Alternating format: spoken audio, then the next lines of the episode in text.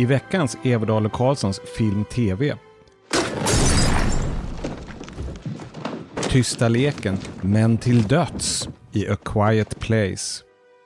Massor av mördare. Shortly before 9 a.m., fashion designer Gianni Versace was shot on the steps of his villa. Pronounced Versace. Singer? That's Liberace. Varför får vi inte nog av true crime på TV? Och så klassikern. Kom för helvete igång och snacka nu, ha? Det kan hända att du ramlar ut genom dörren. Det har hänt finare pojkar än du. Kalle Lind från Snedtänkt väljer mannen från Mallorca. Allt ryms i podcasten som är din enda bästa vän i film och streamingdjungeln.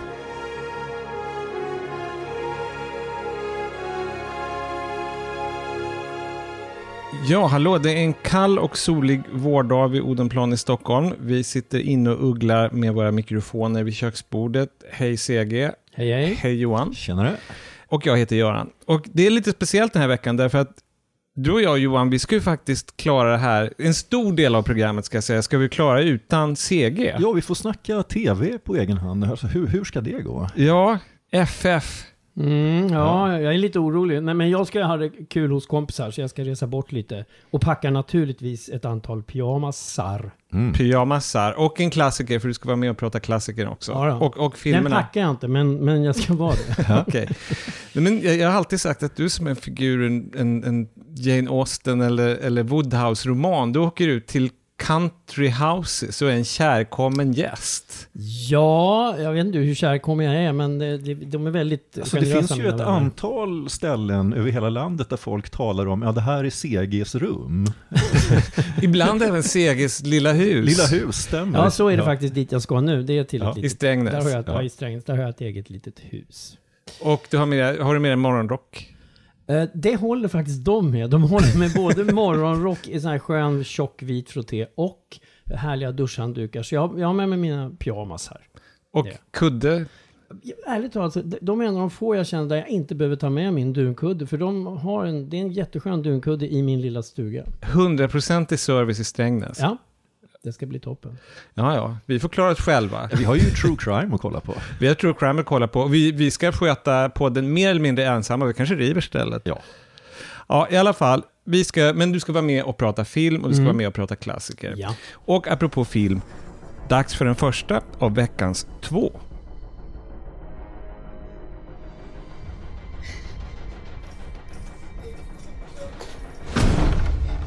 Ja, och det vi hörde där var faktiskt en scen ur filmen A Quiet Place.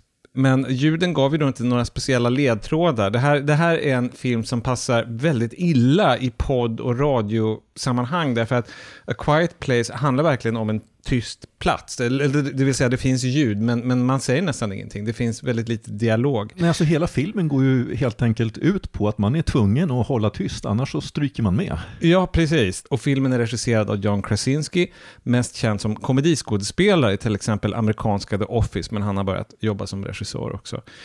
Och det här är då någonting helt annat än komedi kan man säga. Det, det är väldigt blodigt allvar. Vad ska man, jag pratar lite grann, det är ju en sorts rysare, men vad är det egentligen för genre? Man skulle kunna kalla det för science fiction eller monsterfilm. Ja, sen är det ju bara så att jag har aldrig riktigt det här rysare och skräckfilm har jag aldrig riktigt hundraprocentigt kunnat skilja på vad, vad är skillnaden liksom. Men om vi ska tala om handlingen så är det här på sätt och vis en variant på den gamla Världarnas krig av H.G. Wells helt enkelt. Mm. En invasion från, kan vi anta, yttre rymden. Fast, fast vet man det Nej, vi egentligen? vet inte. Nej, men det är en monsterinvasion. Ja, det, det är alltså ja. vi vet ju väldigt Nej, lite, eh, även efter filmen. Det är, Ja, inte, det är inte en film som ger massa svar på sådana Man, man släpps ner i ett Ja. färdigt tillstånd. Och det är det som skiljer det från Världarnas krig, därför att det är en slags makroskildring av en monsterinvasion. Det presidenten larmas, militären griper in och, och så vidare. Så var det i Spielberg-versionen.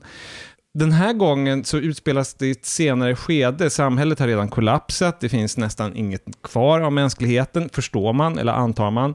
Så att det är en berättelse på mikronivå. Det är en enda familjs öde. Det är en väldigt snäv horisont. Jag tror att det är fem, sex skådespelare med i hela filmen. Mm. Eh, jag skulle säga att det är en styrka, att de har det här väldigt, väldigt snäva Ja, det, perspektivet. det, det håller jag med om. Och eh, som sagt, den här familjen och hur den funkar är jättebra skildrat. Speciellt den här tjejen, Millicent Simmons, som väl är döv på riktigt tror jag. Ja, Och den så- äldsta dottern som är Ja, döv och har en hörapparat. Och där får man faktiskt, för att jag tycker att filmen på många andra sätt är ganska klumpigt berättad och övertydlig, men, men det här gör den verkligen bra. Att utan att det på något sätt skrivs en på näsan så tillåts man fatta själv att den här familjen har förmodligen blivit bland de få överlevande därför att de har en döv dotter och de har därför blivit tvungna att lära sig teckenspråk. Och därför kan de vara mycket tystare än de flesta andra. Och sen hela liksom dynamiken inom familjen och så tycker jag funkar jättebra. Att jag, jag får problem eh, när det här monstret ska eh, hoppa sagt- Ja, in. men det är stopp på belägg. Nu Ja. måste vi faktiskt berätta om vad... Jag vad ja. Ja. Ja. Nu måste vi berätta om det här monstret. Saken är den att eh, mänskligheten, de få resterna, lever undanskymt och framförallt tyst. Ja. Därför att de här monstren som kommer fram från stora avstånd, förstår man, har superhörsel. De är blinda, de orienterar sig 100% med hörseln, precis som fladdermöss eller någonting. Men de flyger inte, de är, de är någon slags alien-aktiga monster. Och de hör sina offer. Så att om man bara håller tyst och ifall man inte tappar något i golvet och sådär, så, så klarar man sig. Men det blir praktiska problem därför att förr eller senare så tappar man något i golvet. Och, och frun i familjen som spelas av Emily Blunt, hon är dessutom gravid så att de måste på något sätt tackla det här med ett skrikande spädbarn. Det är en tickande klocka, hur ska det gå? Ja, som man ju förstår kommer att pluppa ut eh, ganska snart. Ja. Eh, och det tycker jag, alltså det, jag kan bara säga så här, jag och Johan, vi tog emot den här filmen på två helt olika sätt. För jag tyckte den var, och jag är svår att bli, jag, det är sällan jag tycker numera att så här liksom rysare och sånt där funkar på mig. Jag tyckte den här var jättespännande. Och inte minst den grejen, när man vet att hon har, verkarna börjar komma, vattnet går och så vidare. Och i närheten finns ett av de här monstren. Så, och alltså minsta lilla ljud så är det ju kört. Och alltså de scenerna, eh, det är några stycken där, då jag kände hur mina käkar spändes. Jag är liksom på helspänn. Och det fanns någonting sadistiskt som finns i många spänningsfilmer, att, att, att de vrider åt, de gör det värre och värre, de gör hennes förutsättningar, eh, vi ska inte avslöja hur, men hon, hon får, det, förutom att hon föder så händer det en massa andra saker som, Ja. gör, som gör den där scenen hopplöst svår att liksom hålla, hålla tyst i. Och det är ju klassiskt rysar eller spänningsgrepp helt enkelt. Att man, man är ganska elak mot sina huvudpersoner. Och det, där kan jag känna att de här barnskådespelarna som är genomgående väldigt duktiga, men, men de här arma barnen i filmen, de, jag tror inte att de ler vid ett enda tillfälle nästan. Alltså de, de, de har så mycket ångestscener helt enkelt. Sen Men är jag- det ju en speciell upplevelse att sitta i en tyst biosalong. För den är ju, bortsett från ibland när det är lite, lite musik och lite sånt där. Nu var det ju det där vi hörde i trailern. Men Mm. Det är ju så otroligt tyst när man sitter och ser den. Alla sitter ju liksom och... Det är Jo, en det ju- känsla. det ljud som finns blir ju så väldigt viktigt. Och Mm. hur de här monstren låter och ifall man hör en gren knäcka. Så allting blir, för att använda ett härligt ord, betydelsebärande. Det, det, här, den här ljudmattan som man är van vid i en film finns ju inte här, helt Nej. enkelt. Och den utspelar sig i en lantlig miljö också. Och, och ju inte ha spelat någon roll om det var i stan, därför att äh, samhället har ju lagt ner. Om man jämför, det finns ju ett antal filmer som påminner om A Quiet Place och en av dem är den här Signs av M. Night Shyamalan som Mm. också utspelar sig i en Ja, där de är ute i veteåkrar. Mm. där de är ute i veteåkrar. I, I Ja. den här så är det majs, tror jag. Mm. Eh, Jo, men det finns lite som jag visuellt, jag tänkte Ja. på den faktiskt. Ja. Ja, och det handlar också om, om en eh, invasion av monster. Och där, av de två, nu vet jag att eh, Science har sina beundrare, jag tillhör inte riktigt dem. Jag föredrar A Quiet Place om jag skulle jämföra de två. Det gör även jag, fast jag tyckte i och för sig att Science, den var inte så tokig. Det är en av han, den regissören, alltså hans bästa är ju fortfarande Sjätte sinnet. Ja. Men jag tyckte den var rätt okej, men jag tycker mer om den här. Det är ju i, i praktiken nästan en stumfilm. Det finns Ja. lite Mm. dialog, men väldigt lite. Och att det ändå funkar så bra. Och framför allt skulle jag säga Emily Blunt då, som spelar mamman. Hon har ju ett par riktiga sådana där scener där hon är livrädd och det är dramatiskt och sådär. Men överlag tycker jag att hon gör det så... Hon hittar en sån bra ton med sitt teckenspråk. Alltså det finns en sån nyansrikedom. Vi kanske ska nämna att Emily Blunt i verkligheten är ju gift med Ja, regissören och det, John det tycker jag faktiskt man märker. Att, Och de har två barn. Ja, att den, för det, det känns verkligen som två personer som är gifta på riktigt. Ja, det känns, det känns som en familj. Så att, Ja. jag håller med dig på den Sen är de ju punkten. dessutom skådespelare, ja Johan, visst. att- Ja. Ja. Sen när, nu när vi har Får jag bara säga, avbryta och Ja, säga där. Det är en sak, det är inte på något sätt givet att, att, att eh, skådespelare som har ett förhållande Nej. eller är gifta, att de har kemi på film. Nej, alltså nej, se det är- Brad Pitt och eh, Angelina Ah, Jolie i den ja. fasansfulla filmen, vad hette den? Jag såg den här. Oj, nej inte jag heller. Jag kommer inte ihåg det. Jag har, jag har gjort allt för att glömma. Ja. Ja. Jag tänkte bara komma till, till en grej till som jag då satt och funderade på. Det här, det här är ju då, det är samma person som har skrivit manus, eh, som har regisserat och som har huvudrollen. Och vad, vad skulle ni säga om hans sätt att framställa sig själv som hjälte? Alltså har den här personen några som helst brister? Han är en ganska endimensionell pappafigur. Jag skulle säga att han är en Stephen King-pappa. Alltså han som fäder alltid nästan, som, utom de onda fäderna, men huvudpersonsfäderna i Stephen King, det är alltid rekosnubbar. Och han, han skulle kunna vara hämtad ur en sån berättelse. CG, har du någonting att tillägga, ge, tillägga Nej, jag är här? så sugen på, på att sätta betyg eftersom Johan kommer ruttna. Jag, jag, jag, blir bara tilltvålad här i vilket fall som helst, men jag får väl ändå säga vad jag tycker. Det här håller på att bli en dokusåpa. Ja. Du, du vässar konflikterna, CG. Okej, CG, eftersom du så gärna vill, vad sätter du för betyg Fyra. till A Quiet Place? Ja, Jag blir den som blir utröstad då, men jag sätter en tvåa. Oj, jag sätter ju då också en fyra till A Quiet Place. Och då blir vårt gemensamma medelbetyg tre stjärnor till A Quiet Place. Du drog ner medlet Johan. Ja, Nu tack och heter lov. vi ju Everdahl och Karlsson, så att ska vi verkligen räkna? Nej. Du vill ha, ett- du vill ha en titelveto. Helt jag, jag enkelt. känner den här Nej. utröstningen närma sig. Okej, nej men jag får bita i det sura äpplet. Trea Ja. då. Vi får se hur det går härnäst. För nu är det dags att säga tack och hej nästa film.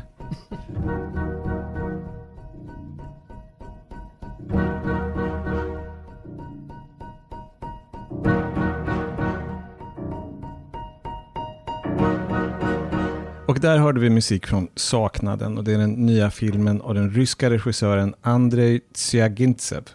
Och han är mest känd för Leviatan. Den vet jag att du gillar Johan. Ja, alltså jag tycker att det är nog att det är en av de bästa filmer jag sett de senaste åren överhuvudtaget. Man kan säga att det är en så hård dom över dagens ryska samhälle och dess andliga tomhet, eller vad man ska säga, och korruption som Ja. man kan tänka sig. Men alltså det är också en väldigt eh, dynamisk film. Alltså den är eh, kraftfull historia. Mm. Häftig och Ja. vacker. Ja, I alla fall, den hyllades och älskades i resten av världen. Den fick knappt visas i Ryssland, därför att den helt enkelt talar mot regimen och Putin. Och nu så kommer saknaden. Och vi ska lyssna på en tidig scen i filmen där Boris och Senja, som ska skiljas, de hatar verkligen varandra. De skiljs inte som vänner. De bråkar om vem som ska ta hand om deras 12-åriga son Aljosha. För det är nämligen så att ingen utav de här två föräldrarna vill ha honom. Все, закрыта тема, не говори со мной об этом больше. И вообще со мной больше не говори. Я тебя уже физически не могу ни видеть, ни слышать. Съезжай уже, сколько можно? Ja, och i slutet av den här scenen så förstår man att bakom en dörr så står Aljosha och gråter. Han har hört alltihop, eller snarare det är ett tyst ångestskri. Det är ganska Ja, alltså man, ja, precis. Man hör ju inte, man bara Nej. ser honom och det är ju fullständigt... Och han är helt förvriden av Ja, smärta. det, det är Den- så hjärtskärande. Och det som händer sen i filmen det är att Aljosha försvinner spårlöst och det inleds ett sökande. Och det är väl mer än så ska man kanske inte berätta om handlingen. Ja, vad säger ni? Ja, alltså det, det, den är ju väldigt stark. Alltså du var ju inne också på det här med Leviatan, med det här Mm. eh, andliga tomhet, det här tomma som, som liksom den skildrar. Och jag menar, här är det ju verkligen så också. Det här är ju inte korruption. Nej. Eh, Men däremot, alltså det är ju så fruktansvärt. Alltså de här föräldrarna, de är ju liksom helt inne i, nu ska de maxa sina nya liv Ja. och liksom med nya partners och, och fortsätta med liksom att skaffa prylar och sånt där. Alltså de är så helt fångade av någonting där det överhuvudtaget inte, det finns ju inte någon plats för den här killen eller egentligen för finns ingen kontakt alls. Det man Nej. känner med Mm. titeln, saknaden, det är att det, om man ska ta det bokstavligt så, han är ju saknad den här pojken, han Mm. försvinner eh, och kanske är kidnappad. Man, Mm. Men han har ju saknat sina föräldrar i hela sitt liv. Ja. alltså det, Ja. det är någon slags avsaknad av känslor, av något Ja. annat än bara Mm. jakten på status och, och eh, pengar. Ja. För, det, för de är ju fullständigt giriga dessutom. Ja, eh, dessutom, jo, och, och sen, den har ju då den här internationella engelska titeln Loveless. Ja, Ja. som ju egentligen är, för att de, föräldrarna lever ju, ett- förstår man, i ett fullständigt kärleklöst äktenskap. Och det är någonstans där eh, hela problemet ligger. Ja, alltså man kan ju säga att det här är en film om kärlek, en kärlek som är frånvarande. Ja. För det finns ingen kärlek. Nej. Nej, och inte riktigt, för sen får man ju lära känna de här föräldrarnas nya förhållanden, och där, Mm. då- som då är i början och som Mm. är i sin lyckliga fas. Och man förstår att det finns kanske inte så mycket kärlek där heller. Nej, speciellt inte i mammans kan man väl säga. Nej, mamman har hittat en äldre man som är rik och tät och har ett, en vuxen dotter som är på säkert avstånd i Portugal och har ett statusjobb där. Men man förstår ju också att det är ju inte honom hon älskar, det är ju Nej. det är hans materiella omständigheter. Medan däremot pappan, han har, gjort, han har bara upprepat det här. Han har gjort en yngre tjej med barn och man Mm. förstår att Mm. där tickar klockan, de kommer ju att hata varandra på Mm. nolltid. Och hon är också sådär livrädd för att han kommer att lämna henne precis som alltså, eh, den nya unga tjejen. Hon är Ja. ju enormt osäker på Ja. hela sin situation. Så att det, är, det är inte en munter historia. det, det är ju sällan han gör. Jag har sett tre filmer av, av den här Siagintse. och Han, det, han är en dysterkvist kan man väl säga. Ja. Ganska lugnt. Han, det, han, är, han har jämförts med Haneke. Det finns den här, eh, den här kameran som Ja, den, håller... den här filmen kan jag förstå att man jämför med Haneke. Jag har lite svårare att förstå eh, Leviatan, som jag tycker är en mycket mer livfull. För här, här har jag lite grann ett problem med den här Mm. filmen, att den är så oerhört tom att den på något sätt blir lite statisk, vilket jag inte alls tyckte att eh, Leviatan var. Och en sak som den i och för sig då också har gemensamt med Le- Leviatan, men det är också väldigt tydligt en allegori över tillståndet i Ryssland. Och, och problemet med allegorin, eller problemet med att berätta en allegori, det är att när man väl har förstått den, Mm. så är man på, så, på, på sätt och vis klar med historien. Och inledningen till den här filmen, fram till att Alosha försvinner, den är ju otroligt stark och drabbande. Mm. Men där är filmen sen på står det lite stilla. Ja, sen, sen blir filmen väldigt stillastående. Ja. Ja, jag kan i och för sig, jag kan ju då som vanligt tänkte jag säga, gilla det där Ja. stillaståendet på ett sätt. Alltså Mm. jag, så här är det. Jag tycker de här väldigt långa scenerna, till Mm. exempel av skallgångskedjorna och sånt där. Där det ju faktiskt inte händer egentligen någonting. Men jag tycker samtidigt att där får man själv en chans att liksom eh, man tänker, man tar in, man liksom funderar, man liksom reagerar Mm. känslomässigt och på, på, på allt det här. Så på något sätt så är det som, de stunderna kan jag uppskatta att de finns. Förstår? Alltså att Ja, det, jag, jag förstår. Och jag tycker, för att, alltså jag, jag tycker inte, det kanske lät som att jag tyckte att filmen var tråkig och det, det Mm. tycker jag inte. Nej. Och jag jämför ju också med en film som jag tyckte så oerhört mycket Mm, jo, jo. Ja. Eh, Får jag säga en sak Mm. som, som när när det gäller ryskt berättande, som jag kommer att tänka på, som inte jag vet om jag totalt hoppar i galen tunna, men jag läste om Anton Tjechov och hans noveller. Att han, Tjechov började som läkare och blev Mm. författare. Och man har kallat hans, hans noveller för diagnoser. Att, att han har den där observationsförmågan och ibland det där lite avståndet. Och så känns det med saknaden. Det, Ja. är, det, det känns lite klinisk ibland. Mm, och, det håller jag med och det, om. jag håller också med, just när du säger det här med novell, för att en sak som jag faktiskt tänkte på medan jag såg Mm. filmen, det, det är den här Robert Altmans gamla shortcut. Så jag Mm. tänkte speciellt Mm, på den här historien med, med fiskarna.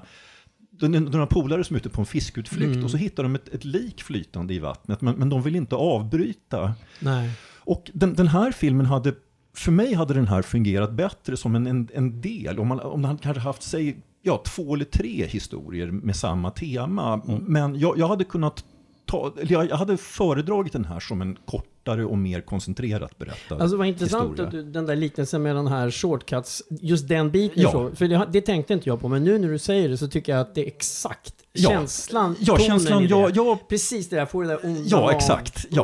Oh, Och att det handlar om någon slags andlig tomhet och Ja. bristen på medkänsla. och sen är det ju då ännu värre i den här filmen, därför att det är så att säga, det, det är deras barn. Med Ja. de här fiskarna så är det, det är en person de inte känner, Mm. men, men den här likgiltigheten inför den döda kroppen är ju ändå, ja, ger den verkligen magont. Mm. Ska jag säga en skillnad mot Robert Altman i allmänhet och, och Shortcuts i synnerhet och den här filmen, det är att jag upplever ju Robert Altman lite grann som en cyniker och det är absolut inte Sviagintse. Nej, han Alltså, är arg. Han är arg, han är en Mm. supermoralist. Alltså det finns den här stillastående, estetiskt tilltalande ytan. när Kamerarbetet är ju oklanderligt, men det, det bubblar ju en väldig vrede under. Alltså han är ju så arg på, på Ryssland och det ryska Ja. samhället. Här, här tycker jag det är läge för att också nämna den person i hela filmen som, som är den som står för, liksom, vad ska jag säga, hoppet om mänskligheten Ja. och värmen. En enda person. Ja. det är ju det. Och det är ju alltså han som är... Det, det är ju alltså sådär att...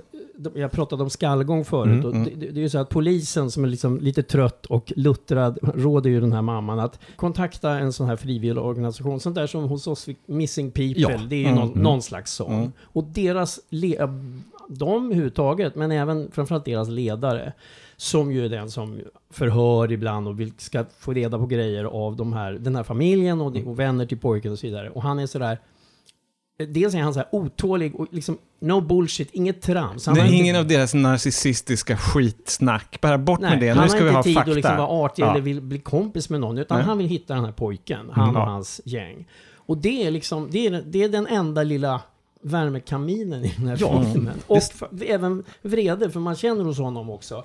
Man ser Ja. ju vad han tycker om Ja. de här.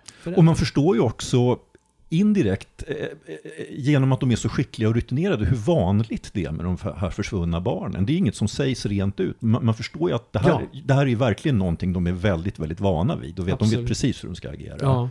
Jag ska bara återigen understryka hur på, på det här lite kylslagna sättet, vilken skönhetsupplevelse den här filmen är. Det här Ja. totalt, på sätt och vis, döda landskapet. Det är mitt i vintern, och, men torrt på marken, så att det bara träden ser ut som skelett. Men det finns en sån skönhet i det också. Mm. Absolut, den inleds ju med fantastiskt vackra bilder i de här skogarna. Ja, Där- och även en del av de här, när de letar efter killen och i en massa förfallna hus och så, de är Ja. otro, också otroligt snyggt och suggestivt filmade. Ja. Ja, det är lite ruinromantik och, och där känner man också, det finns så mångtydighet. Alltså jag skulle gärna vilja se om den, därför att det känns som att det delas ut ledtrådar. Plötsligt söker sig kameran in i någon slags rotsystem. Kan det vara där Mm, ja, Alyosha det. har gömt sig? Eller Just, ja. man, man bara undrar vad det, man, man letar efter betydelse där. Mm. Ja, det är en fascinerande film tycker jag. Men okej, vi samlar oss till ett betyg då. Vad säger du Sega? ja, från mig blir det en fyra.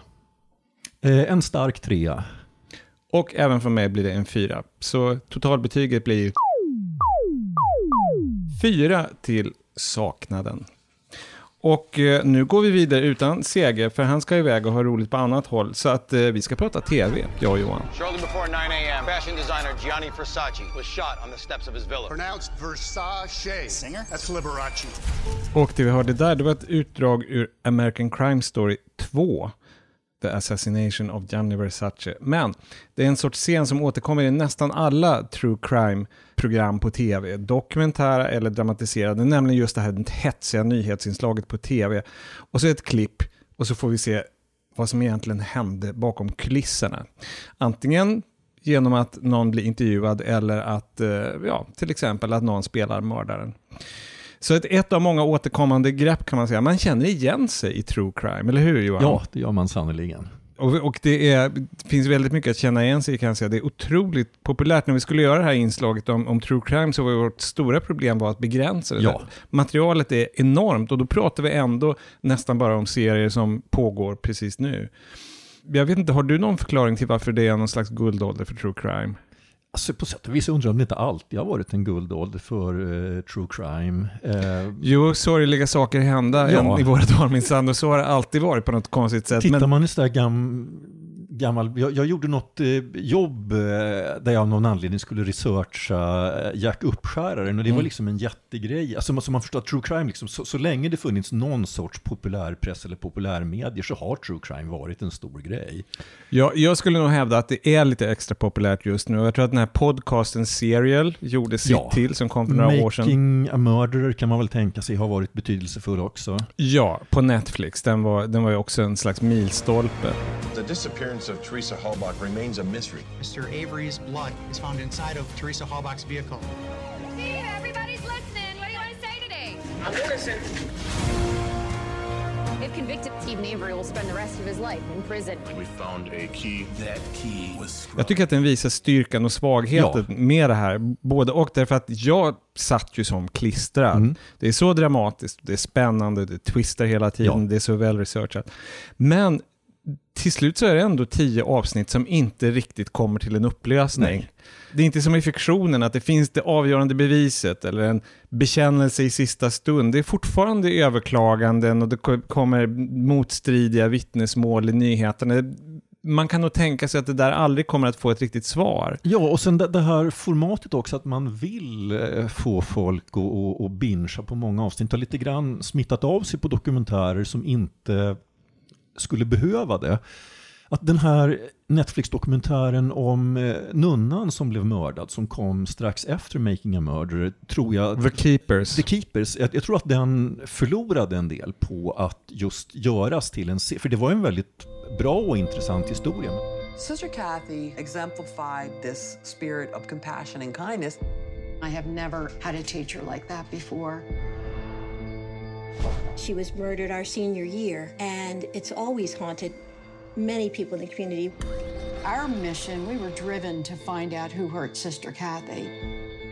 Den hade de lugnt kunnat klara av på ett vanligt långfilmsformat. De hade inte behövt den här följetongen. Nej, det kan jag hålla med om. Nu tyckte jag att den var väldigt bra ändå, men, men nästan alla de här dokumentärserierna lider ju, grann, lider ju lite av att de blir så här utdragna. Mm. Alltså det, det, man får är ju en sorts nerv i det, att man, man följer verkligen med i utredningsarbetet och det, när det händer någonting, när det dyker upp någonting så blir ju det en, en händelse. Så att jag kan på sätt och vis förstå och, att man berättar på det sättet. Ska jag säga, ett undantag för det här problemet med att, att man aldrig riktigt går till botten, eller väldigt sällan går till botten med ett mord eller ett brott i de här dokumentärerna, därför att det finns alltid någon slags dubbeltydighet. Ett undantag skulle jag då hävda är The Jinx. Ah, och det var han som helt enkelt glömde att mikrofonen var på vid ett tillfälle. Man ska inte säga för mycket, men det var, det var inblandat. The Jinx ska man säga handlar om Robert Durst, stenrik, eh, för en stenrik fastighetsfamilj i New York, mycket mm. rikare än familjen Trump.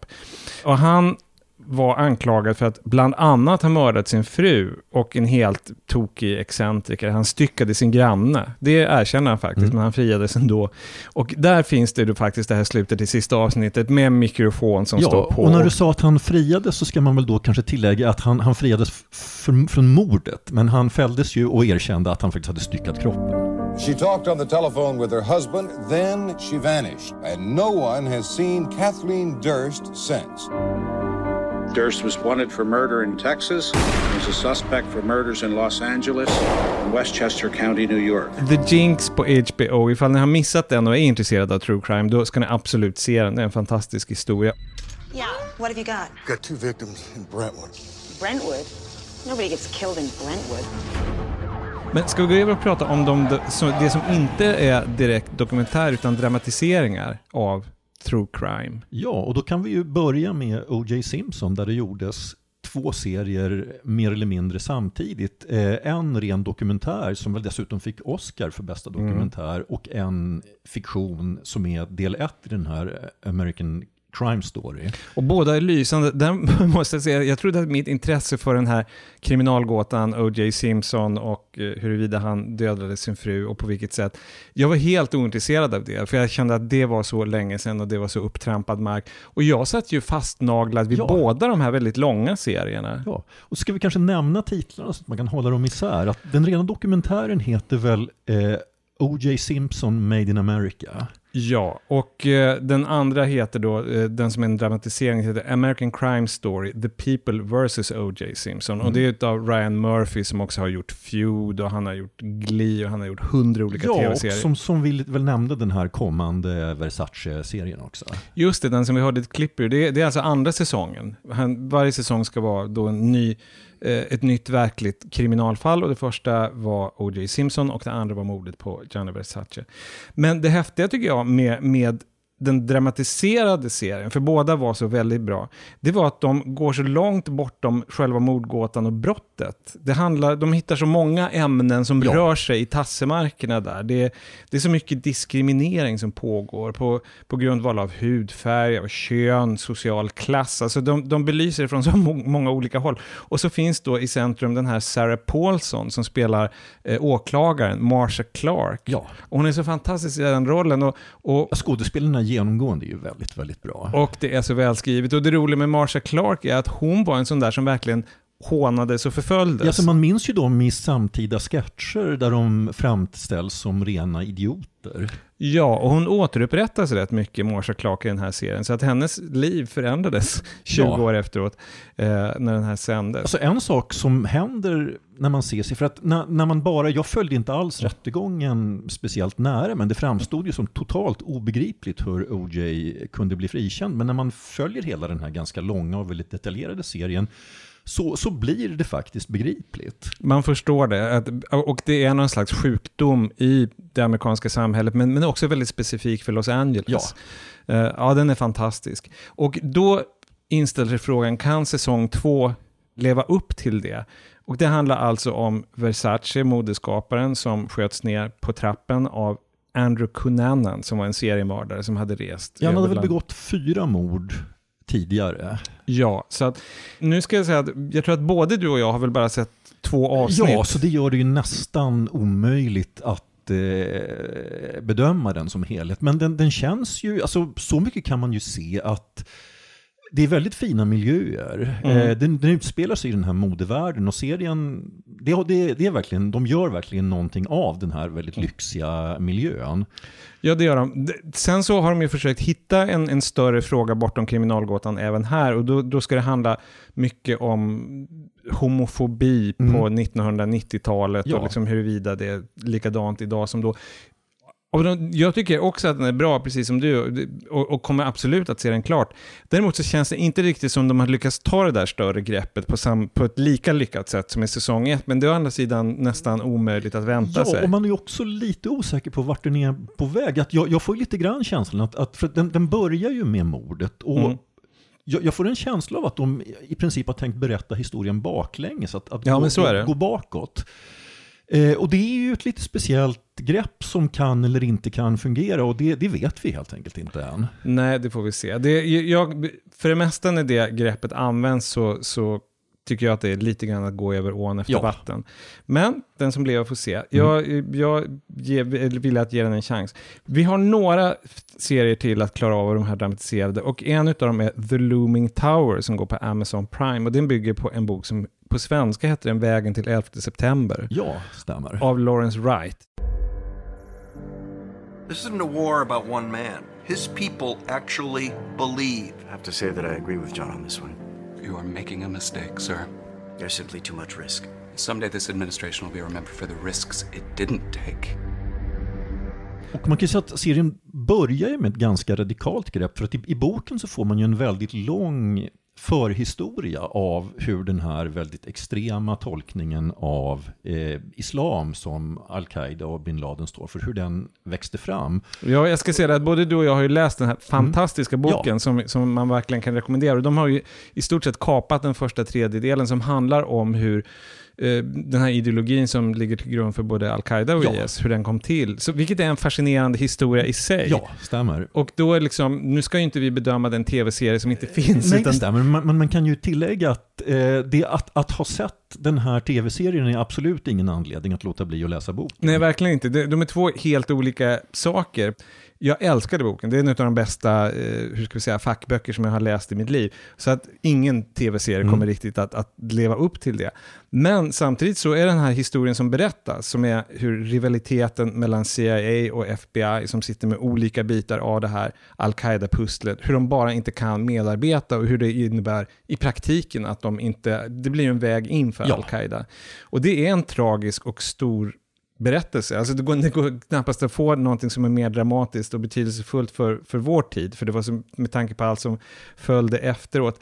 Eh, men där blir det också ett problem, nu tycker jag att det är en bra serie, men det är ett problem att en sak som däremot finns i tv-serien som inte fanns i boken, det är att det ganska eh, ägnas mycket tid åt de här agenternas privatliv. Det är någon huvudperson Mm. som spelas av Jeff Daniels som, eh, han är bigamist, spritt språngande bigamist. Eh, och någon annan har lite problem med kärlekslivet och sådär. Och där kan jag känna att det som funkar så bra i O.J. Simpson-serien, att, att de här personliga sidorna Mm. ger någon slags relief åt det kriminella. Men det finns ingenting i, i de här privata bekymren som ger oss större kännedom i hur Al-Qaida funkar. Nej, det stämmer. D- Däremot, det är inte svårt att förstå att de ger Jeff Daniels så stor plats som han får, för att han, han är ju helt lysande i den Ja, här eh, underbar. rollen. Let me ask you something. How many Arabic speakers do we have in the Bureau? Anybody? Eight. Eight. Thank you. Eight Arabic speakers out of more than 10,000 agents. That's how seriously our government takes this threat. Sorry, boss. Shuttle was late. Kiss the ring. Suck me, Bobby. Värd att se, men, men Ja. läs verkligen boken också, för de, är, de är två olika storheter kan man säga. Och så till sist så måste vi nämna även Trust, Ja. som handlar om Getty-kidnappningen 1973, som också har resulterat i en film som vi kanske får anledning att prata i någon annan gång, Ja. någon annan gång, Ridley Scott-filmen som kom i julas. Men i tv-serien så är det Danny Boyle, Trainspotting till exempel, som, som har regisserat. Och Donald Sutherland spelar den här gubbtjuven, det här gamla aset, miljardären Paul Ja, alltså det är Getty. ju, man kan ju se serien bara för att se Donald Sutherland i den här rollen. This could bring us all down. The business, the family, everything. I will not pay a single solitary cent. Ja, det, nu ska vi se att det börjar hunnit sändas två avsnitt, Ja. men han bär ju upp hela det Ja. första och han verkar ju ha, han verkar ju ha kungligt roligt själv. Ja, ja, jag klandrar honom inte. Eh, en gubbtjuv som dessutom är någon slags sexgalning, han har ett harem. Ja, han är enormt snål. Alltså det är väldigt mycket en Joakim von Anka-figur. Att han, han blir arg när eh, morgontidningen har blivit två penny dyrare. Mm. Han är en sexberoende Joakim von Anka. Det är Ja. väl en lockande tanke. Nej, men, och sen så sker den här kidnappningen då. Och då tr- inträder en ny person i historien, nämligen en slags privatdetektiv eller säkerhetskonsult som spelas av Brendan Fraser, som är Mm. oerhört märklig och udda, nästan en David Lynch-figur. Eh, Så att jo, det, jag tycker att den verkar lovande. Det finns mycket, mycket att hämta där och tydligen så ska den galet nog bli tre säsonger lång den här serien. och här kan man väl säga att man, man märker också att det är en, en filmregissör som får använda sitt eget bildspråk. Att den, är- den är väldigt kraftfullt berättad. When you have everything you could ever dream of, what do you value? Nothing will come of nothing. Before you quote too much Shakespeare, you might remember how that family drama ended. Murder, suicide, and insanity. As I recall. om man pratar om den här balansen mellan det personliga och själva kriminalintrigen, så Trust är, skulle jag säga, nästan en såpa. I alla fall hittills från två, en familjesåpa. Och varför inte? Det finns ju, ibland när man ska vara pretentiös och säga vil- vilken var den första kriminalhistorien, var det när Kain dräpte Abel, eller var det när Oidipus dödar sin pappa och inte förstår det utan måste lägga ihop pusselbitarna och så blir det hemska följder när han förstår vad som har hänt.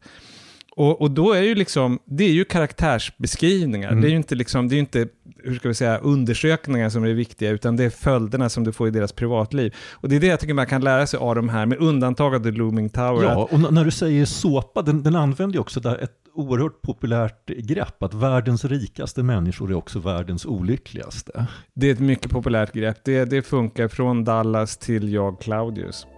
Och därmed så är det dags för klassiken.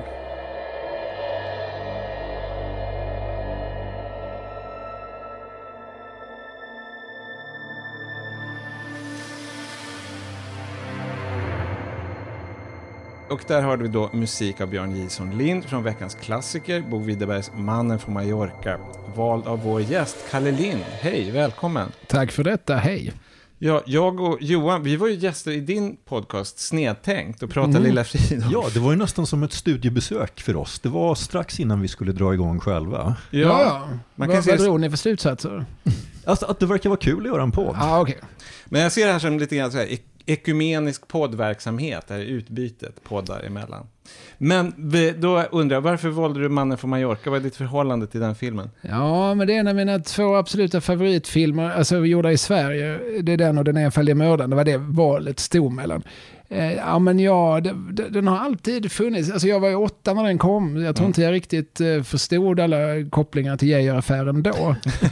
eh, men Men den- dina föräldrar, du såg den som åttaåring. Ja, när den, vis, den visades ganska kort tid därefter på tv. Ja. Och jag minns Guldbaggegalan, alltså Volter fick eh, Guldbaggen och, eh, och om det kan ha varit Bosse Parnevik som var programledare, de drog i alla fall det här skämtet. Vad är det, han frågar Volter, vad är det för likhet mellan dig när du kör bil i Mannen från Mallorca och Guldbagge-juryn? Bägge glömde de bromsen. det här gjorde ett outplånligt intryck på den åttaårige, lite lätt lillgamle Kalle Lind. Och sen har den liksom växt på mig genom åren. Mm. Mm. har hamnat i vissa kretsar där, ja men du har också sett den, ja men då Mm. hyr vi den tillsammans. Alltså, vi, sådär under VHS-åren så, så hade jag ett par kompisar som jag såg den regelbundet med. Mm. En följeslagare. Och då ska vi säga att Mannen från Mallorca, för den som inte vet, det bygger på Leif GW Perssons debutroman Grisfesten. Och den i sin tur bygger ju då på Geijeraffären, en stor 1970-talsskandal.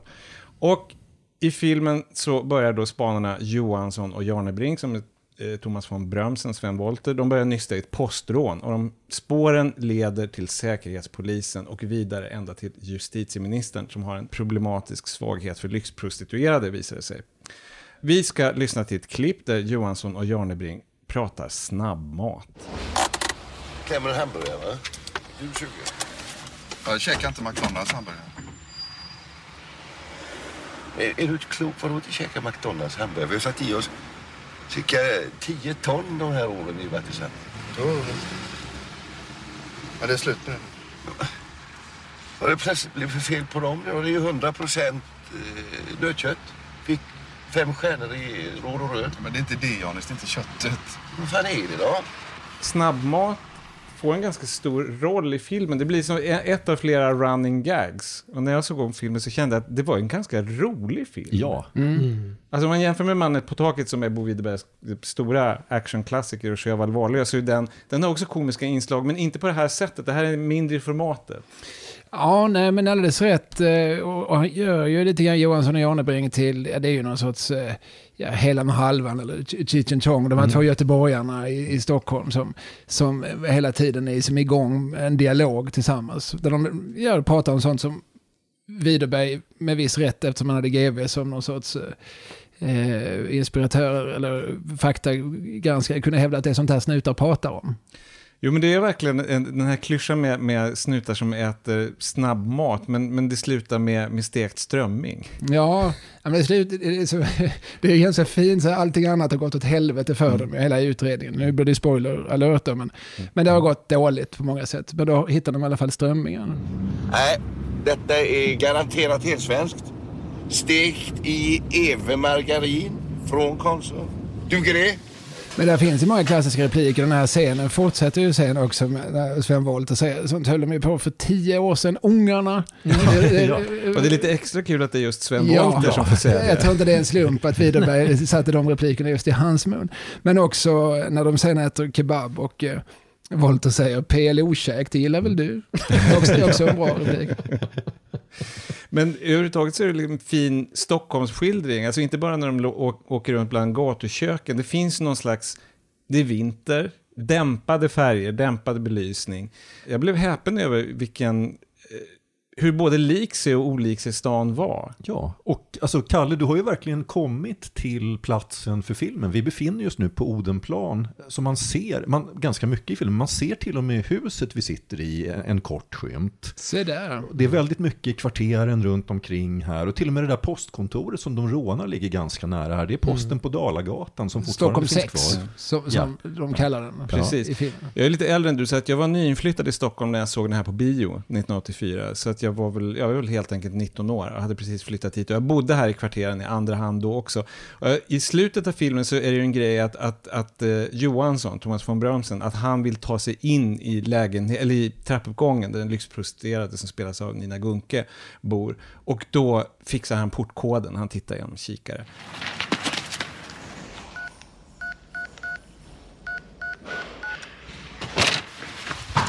Och portkoden är 3215. Och när jag gick hem efter att ha sett filmen, då måste jag ju testa den portkoden. och den funkade Oj, fortfarande. oj. Och, och eh, för att fortsätta researchen, så igår gick jag dit igen, men det har gått 35 år. Så nu, nu har de faktiskt bytt koden, så man kan inte ta sig in där längre. Nej, men det är den här autentiska känslan som är så typisk för Widerberg i alla hans filmer. Ja, när han är som bäst och det tycker jag eh, faktiskt att han är här. Alltså Mannen på taket i all ära, det är ju en klassiker på alla sätt och vis. Men just det här helikopterspektaklet har lite grann gjort att annat hamnat i skuggan tycker jag. För att, ja, det, det var, den var ju cool, men, Mm. men den var ju det går ju som 13 på dussinet i amerikanska motsvarigheter. Jag, vad jag tycker är styrkan i både Mannen på taket och den här, det är ju det han kan göra som jänkarna inte kan, det är ju att skildra svensk vardag. Ja. Eh, och, och, och även svensk helgdag. Den, den bästa scenen i hela Mannen från Mallorca är ju när Thomas von Bröms firar jul med sin Ja, det är så sorgligt, det är så vemodigt. Ja, den, den går rätt in i hjärtat. Och han får de här bruna nylonstrumporna av sin fru och han får den här lilla lampan som han sätter på instrumentbrädan. Och han tycker det är så, himla, det är så fint också, han sitter där och det är så spänd stämning. Och eh, den, den nya mannen är lite, ganska noga med att hålla ganska hårt om fruns axlar. och, och, eh, Johan Widerberg som spelar sonen då, han är ju helt absorberad av Kalanka och Thomas von Bröms som försöker få lite kontakt. Och sen så tutar Janis utanför, för nu ska de gå på sitt pass. Och, och, och man förstår, det är så fruktansvärt skönt för Thomas von Bröms Ja. att få lämna detta. Och låt mig gå ut till min kompis. Men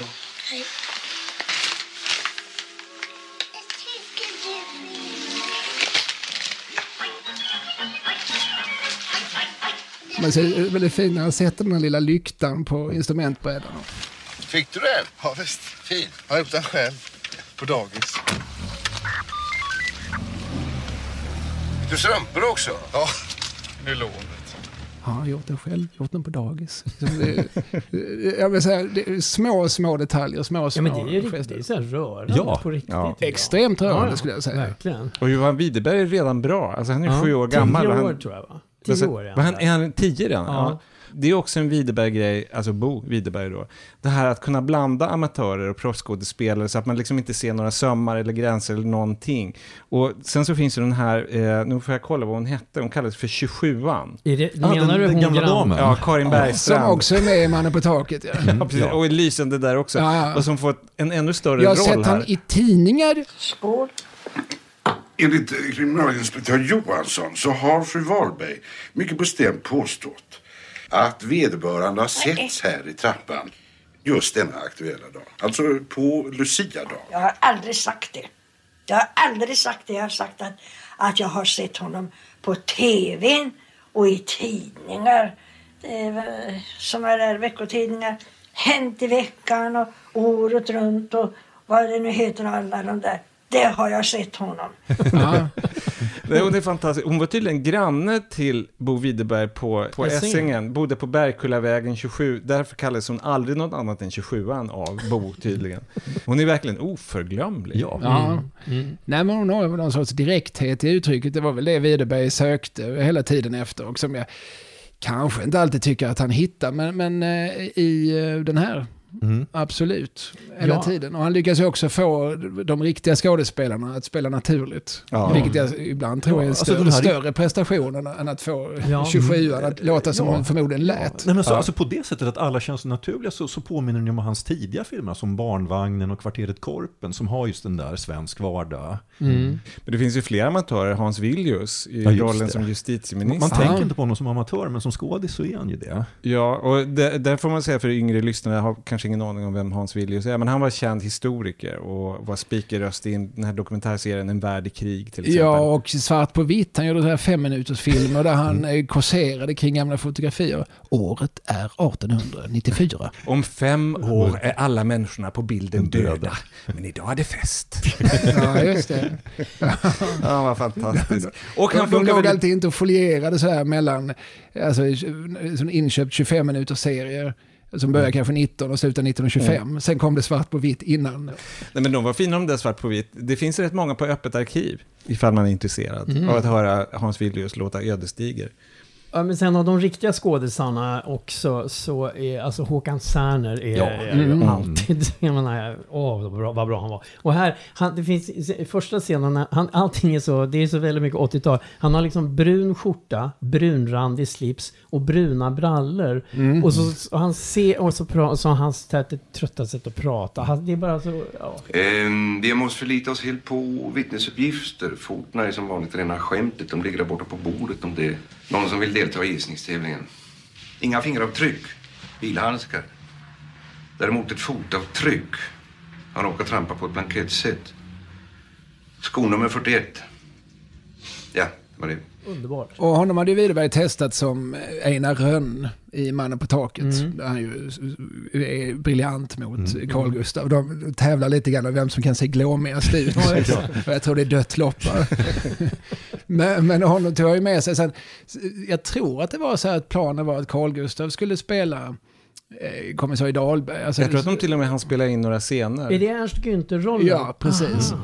Men där de satte Günther istället, vilket jag tror var bra. För det är Ja. bra att det Mm. är någon som, som har lite, lite färg och, och lite, lite ja, och kraft. lite också att det blir, så det blir, för jag, jag, det kan också bli lite förvirrande. Jag måste erkänna att när vi satt och tittade på den här om kvällen. Du satt och undrade lite, när kommer Ja, helikoptern? Nej, men det var, ja, nej, inte riktigt det. Men det var något läge, när, första scenen med Thomas Hellberg, då frågade jag Göran, men vänta ett nu, är han, sam, är han den här snuten som är, och då så säger Göran, Seger, det är ju ett annat universum. Det är ju, helt, Ja, för han var det är väl ju Gun- Sjöwall Wahlöö Ja. och då kommer jag ju ihåg. Ja, och Men- det var väl Gunvald Larsson som han Mm. spelade Ja, i ja, Mannen ja. på taket. Så är det ju. Ja. Men det känns ju som att Widerberg hade valt ut sina snutskådisar som han ville, och då spelar det ingen roll om det inte var samma roller. Och han, Mm. han, som, precis som du säger, han ville ha med Carl Gustaf Lindstedt också. Och, och det var nog bra att det blev någon slags åtskillnad där.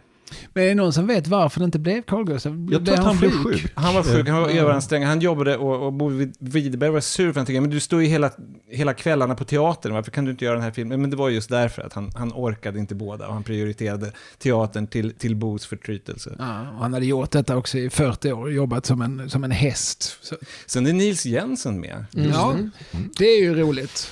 Vad är det med dig, Rogge? Du har inte varit lik sen. Det är bara en vanlig klasskamrat, förstår du det?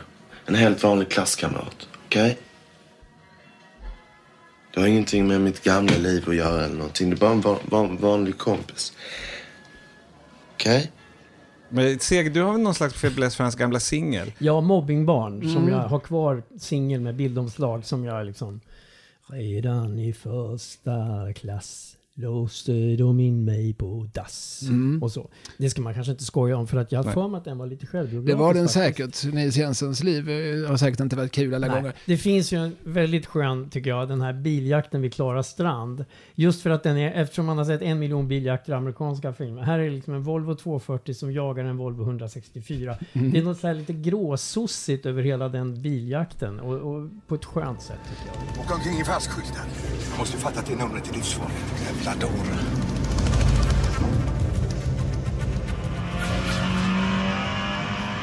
Och den gjordes väl också på riktigt? Ja, jag Ja, tror det, de, jag tror det delvis. Alltså det, jag, jag läste på lite grann om det här, att den är ju då delvis improviserad med, med bilar som inte vet att de är med i en film. Nej, just det. det. Så, men inte enbart, det finns en, någon läskig omkörning det, som faktiskt är gjord då en stund före, tror jag. För att Harald Hamrell har väl berättat om det här i något sammanhang, för han var ju regiassistent, att Ja. eh, det var rätt eh, farligt helt enkelt när de gjorde det här. Jo, och de, de hade tillstånd att, att filma fram till klockan 14, för sen kommer rusningstrafiken. När klockan var 17 så var de fortfarande där och filmade. Och, och det blev, till slut så blev det så att när Bo Widerberg hade tråkigt i slutet av inledningen, så här, ah, nu åker vi och, och filmar biljakt. Och så klippte de inklippsbilder och tvärnita och höll på. Så att det, den där biljakten filmades nästan hela vintern i, i, i små snuttar. Tydligen. Men det, det är en väldigt bra jaktfilm. Det är inte bara biljakten på Klarabergs strandleden där, utan det är också, den inleds ju med den här fantastiska jakten genom skolan Ja. från posten. Ja, Mm. hel, alltså hela postrånet. Det är ju Ja, så väldigt tajt. bra. Hela den sekvensen är ju så, det är så bra filmat. Han som är postrånaren och, och alltså Hedberg är ju Rico Rönnbäck. Känns som Conny. fackbasen Conny i varuhuset. Eh, Den det- väldigt korrupta fackbasen får man Alltså, säga. allt korruptare ju Ja. längre tiden går. Eh, Jag har eh, hängt lite med honom och frågat ut honom om just den här scenen. Det- var det enda jag ville veta. Mm. Eh, Och han, han hävdade att det var ganska mycket han som mejslade ut den. Alltså de hade ett postkontor och Widerberg hade nog idén med Lucia-tåget. För det, Mm. för det är ju briljant att, Ja. Ja. att bryta med detta.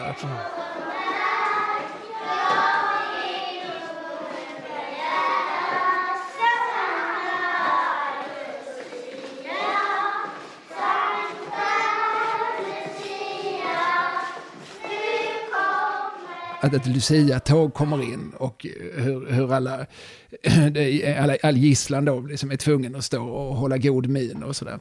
Eh, Men i övrigt det här med att han lägger upp ett papprör så, så att eh, han kan tr- trycka på larmknappen. Eller det är väl inte han som Nej, gör det, någon utan, utan kassörskan. gör Men det hävdar i alla fall Rico att, Ja. att, att, att det var han som att väldigt han kom mycket... på det kanske. Ja, att han utformar hur han var tvungen att göra. Att, alltså, han springer...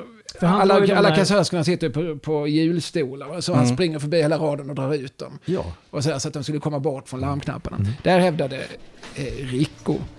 Eh, ta det för vad det, Mm. vad det är. Men, men, eh, 389 och 30. Mamma, vad gör ni människa?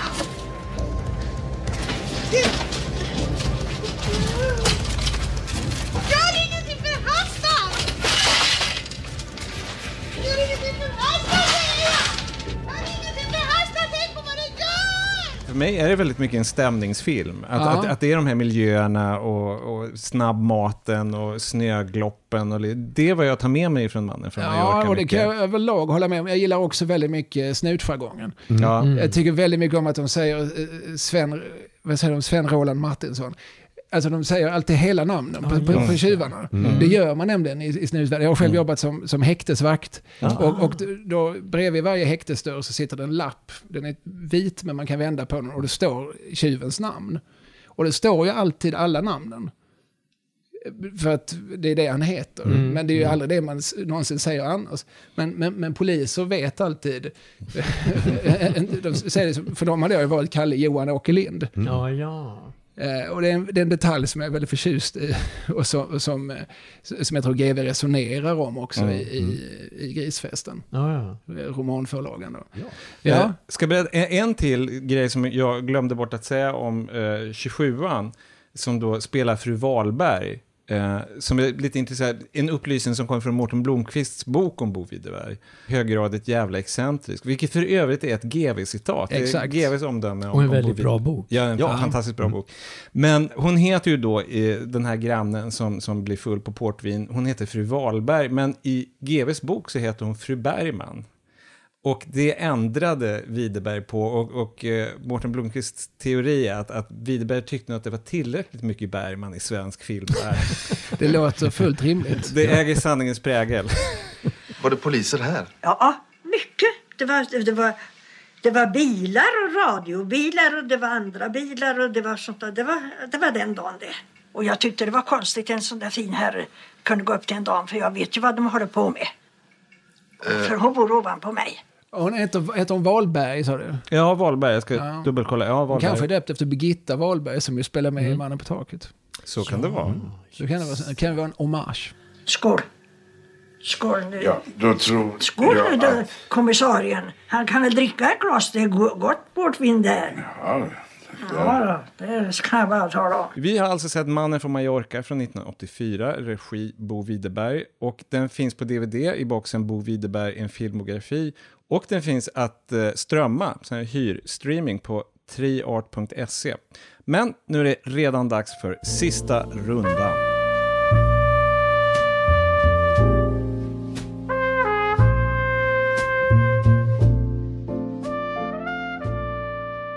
Ja, och eh, nu är det lite extra ödsligt i den här virtuella baren där vi serverar vår sista runda. Därför att nu är det bara du och jag igen, Johan. CG, han förlustar sig på annat håll. Stämmer.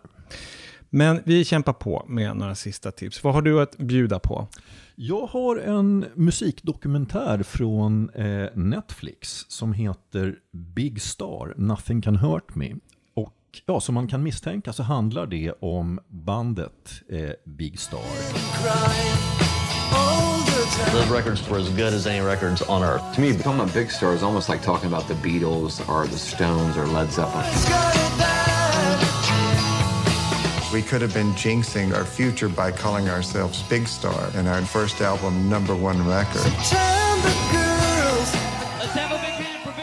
Jag är, är jag pinsam som typ inte vet vad det är? Jag känner igen namnet, men jag tror alltid, jag kan inte... Skulle... Nej, för att de, de är den här sortens band som hade en oerhört liten eh, publik. Men i stort sett varenda medlem av publiken bildade i sin tur ett, ett eget band. Så att de har varit Ja, det, det, deras betydelse är att de har påverkat en massa musik som kom efter. Att man kan väl säga att den här genren som ja, man för det mesta kallar för powerpop är väl ett direkt resultat av att de fanns. Så att till exempel band som R.E.M. eller Teenage Fan Club är det väldigt svårt att tänka sig eh, utan Big Star. Och en annan sak som är väldigt intressant med den här filmen, för det här, det här är ett sånt där typiskt band som var älskat av rockkritiker men som i princip inte sålde några plattor alls. Och de, de var ett av de första av den sortens band, så att man får också en väldigt intressant eh, inblick i ja, ungefär hur modern rockjournalistik eh, uppstod. Och det är till och med så att det ordnas vid något tillfälle i den här dokumentären ett eh, konvent där de samlar rockkritiker från hela landet. Och det här är ju folk, eh, eh udda, ofta lite ilskna typer som har liksom skrivit mot strömmen i olika lokalblaskor som för första gången eh, träffas och inser att de har någonting gemensamt. Och det här är också väldigt roligt. This is the Rock Writers Convention. They had a bunch of rock critics dancing, which is beyond a miracle. Rolling Stone says this is the greatest stuff we've ever heard, and you can't find it in a record store. Speciellt en journalist som väl redan då var, och med tiden har blivit en legendarisk eh, rockjournal, rockjournalist som heter Lester Bangs, eh, som man får möta i unga år, eh, vilket Okej. är rätt kul. Och titeln igen? Eh, Big Star, Nothing Can Hurt Me på Netflix. Okej, mitt tips det är också Netflix, men någonting helt annat. Nämligen den nya säsongen av Syskonen Baudelaire, eller A Series of Unfortunate Events, vilket gör mig glad, för jag har faktiskt väntat på den i ett år, sedan den förra kom. Och man kan väl säga att det är gotisk, komisk ungdomsserie. Jag blir lite grann barn på nytt. Det är lite Harry Potter möter familjen Adams möter Charles Dickens. Så man kan ana det är föräldralösa barn som far riktigt illa. Men det är roligt. Men det är hemskt. Och till och med signaturmelodin uppmanar Look away. Look away,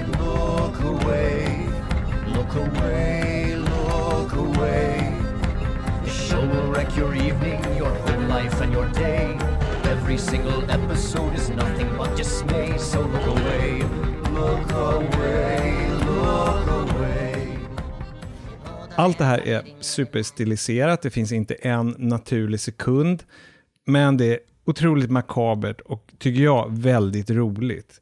Och det bygger på en serie ungdomsböcker som blev en film som inte var så lyckad med Jim Carrey för tio år sedan. Men tv-serien är en femetta för mig. Jag tycker att Neil Pat- Patrick Harris som spelar skurkrollen som Jim Carrey gjorde, Count Olaf. Ja, och sen kan man väl tillägga att den är ju berättad på ett rätt speciellt, väldigt stiliserat sätt. Så att om man till exempel gillar eh, Wes Andersons filmer så kan man nog tänka sig att man har någonting att hämta här. Ja, om Wes Anderson hade gjort Familjen Addams så hade det blivit någonting liknande. Alltså jag älskar ju det här, men eh, Johan, du är inte så, du är lite skeptisk, eller? För, alltså, för mig är den här, den går lite för långt i det här stiliserat. Jag tyckte det var kul att se några avsnitt, men sen blev jag eh, lite, alltså det är precis som det är med eh, Wes Anderson. En, en del av hans filmer gillar jag väldigt mycket och ibland blir det helt enkelt för distanserat. I'm into it.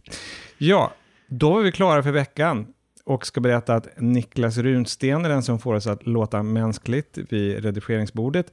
Jarowski är vårt produktionsbolag. Tack för den här gången. Besök oss på Facebook och säg hej, skriv någonting snällt på iTunes och eh, vi hörs. Japp. Tjingeling! Hej hej!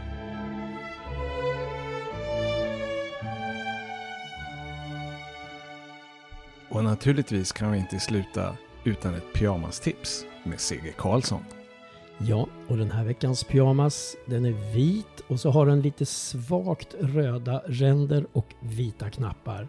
Och den sitter på Gene Kelly i Vincent Minnellis musikal An American in Paris från 1951. Och eh, den är faktiskt med redan i alltså öppningsscenen eh, så hör vi, vi ser Eiffeltornet och lite grejer och så hör vi Gene Kellys röst This is Paris and I'm an American who lives here. Och sen så får vi se lite till videor innan vi går in på den här lilla gatan som så uppenbart är studio, vilket jag gillar. Och upp och in genom fönstret till Jeans lägenhet där han ligger och knoppar i denna snygga pyjamas. Så det är faktiskt det första vi ser honom har han pyjamasen på sig. Och eh, den här är verkligen, tycker jag, Jag ska, jag ska lägga ut en bild eh, i, i, på, sen, som vanligt på vår hemsida på Facebook. Och det här är vad jag kallar, precis en sån här pyjamas vill jag ha. Jag har tyvärr ingen precis likadan. Jag har aldrig sagt det. Vem är det som har sagt det, att jag har sagt det? För det har jag aldrig sagt. Skål!